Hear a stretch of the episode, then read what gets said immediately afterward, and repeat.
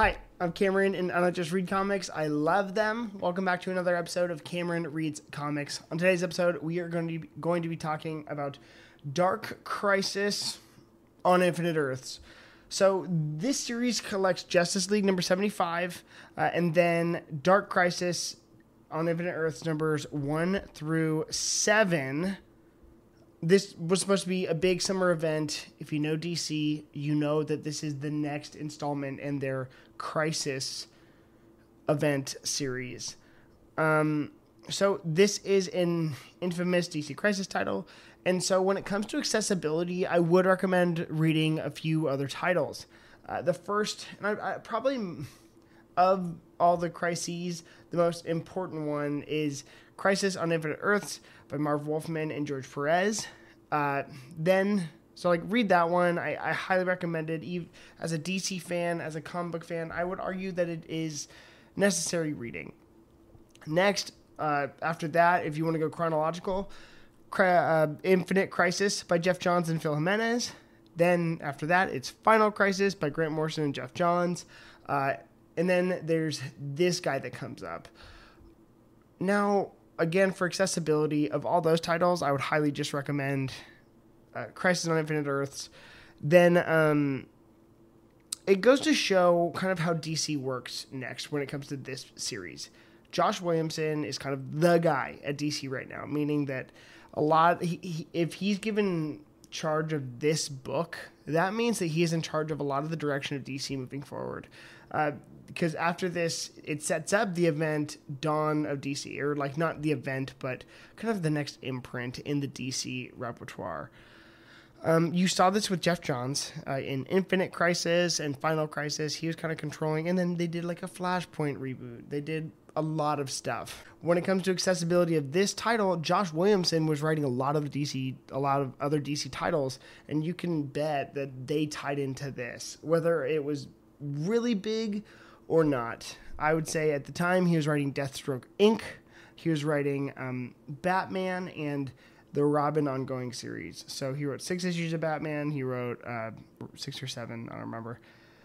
Uh, six issues of Batman. He wrote Deathstroke Inc., which leads up. Deathstroke's a major character in this, and then the Robin solo series. I highly recommend reading those. And then for from an influence, but not necessarily a direct.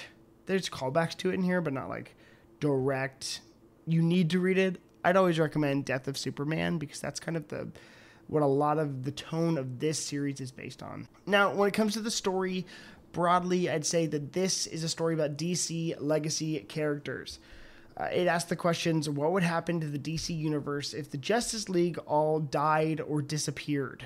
Um, so at the time and, and this is what happens in justice league number 75 at the time, uh, the members of the Justice League that disappear, they Pariah from Crisis on Infinite Earths, the first event, calls the Justice League to his outer space mission. Uh, and the members of the league at that time in, in issue 75 Superman, Batman, Aquaman, Wonder Woman, Green Arrow, Black Canary, Martian Manhunter. That's your team. Um, now, the members of this league disappear on a mission uh, and at the end of the issue, you realize they were framed, they're set up, and it, they get they all die. The issue, Dark Crisis on Infinite Earths picks up with issue number one. It's, it's okay. What are we supposed to do next? Um, Jon Kent, and again, it's about this series is really about legacy characters. Jon Kent, Superman's son, Superman at the current time of time of, of this era of DC Comics.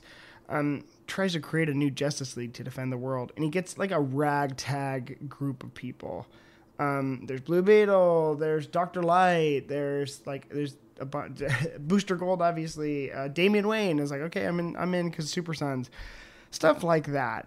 Uh, but this event, as it goes on, goes to show that if we were without a Justice League, the second most important, influential characters would be the Teen Titans, and that's the new Teen Titans based on you know Marv Wolfman and George Perez's run, uh, and so Slade, who is still alive, you know all the villains when they realize that the heroes, the main heroes, are gone, Earth's greatest defense are gone. You know what they do is they start striking and they go after Titan's Tower. and they're all led by Deathstroke, and they storm Titan's Tower, and it's a bloodbath. You know, some characters are uh, critically hurt, some people are injured, some some people die, or al- allude to their death. But it's like there's a great panel of uh, Jon Kent going up against Cyborg Superman, which is one of my favorite characters. He is literally so cool. I love that we have this generation of writers who were reading Death of Superman when it happened, and so now when there's you know they have the opportunity to use a character, we're we're seeing like Superboy Prime and uh, Cyborg Superman, and even some Eradicator just coming in and like being terrible, scary villains. So I love that. But you know what's happening underneath is broadly how Dick Grayson's legacy has affected the rest of the DC universe, and that's so important. He is the first legacy character in DC, you know, being Robin and then becoming Nightwing, growing up out of being a sidekick.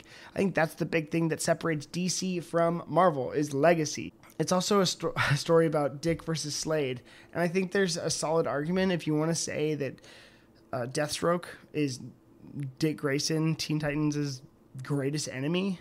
I'd say so. You know, there's maybe there's blockbuster, maybe there's, but I think overall it's always been a chess match between Dick and Slade Wilson. So um, yeah, the main characters in this story are Dick Grayson Nightwing, Jon Kent, two sons of some of the greatest legacy or uh, of the greatest DC heroes. Um, Jon Kent's posture is how does Superman function in a world without his father? You know, it's not. It's more than my dad's gone right now. It is. I don't think my dad's coming back, and I need to t- stand up for his uh, morals. You know, I need to be the hero my dad was. How do I survive separate fights between Cyborg, Superman, and Doomsday? Because that's what happens uh, at Titan's Tower. It's crazy. Like there's like three issues, a lot, a lot of things going on. It is a crisis, but like the fighting in the series was crazy. Black Adam is actually a major player in this game. I think we can see the influence that the Black Adam film was having on published publication at this time. That's why he's such a big deal. But um, his his posture. He joins Jon Kent's Ragtag Justice League. His his whole posture as the leader of a nation, Kahndaq, uh, is the world safe with these heroes? Are are are these are my people protected? You know, because that's always going to be his posture. Overall, the story does a good job embracing the biggest difference between DC and Marvel, in my opinion. Legacy, the only legacy character. Marvel's tried to do the same thing with some of their legacy characters, and it didn't. It doesn't land as hard. It's a love letter to these characters. It features all-star moments from our most important teams in DC history: Teen Titans, Justice Society of America, one of my favorite teams, Green Lantern Corps, many more. Plus, spoiler alert. Not that I haven't spoiled much. One, two, three. Black Adam gives the entire DC universe his powers in a crazy. It was like crazy. It's like everyone was electrified it was kind of freaking awesome. Um, if you're a DC historian, much like myself, you'll be glad to see as many callbacks as you do in this series, centering on one of the most important ones that I've actually seen a lot of callbacks for recently. Dick Grayson making the same oath in front of Batman in Detective Comics number 38, uh, Candlelit Oath. It's a very powerful scene.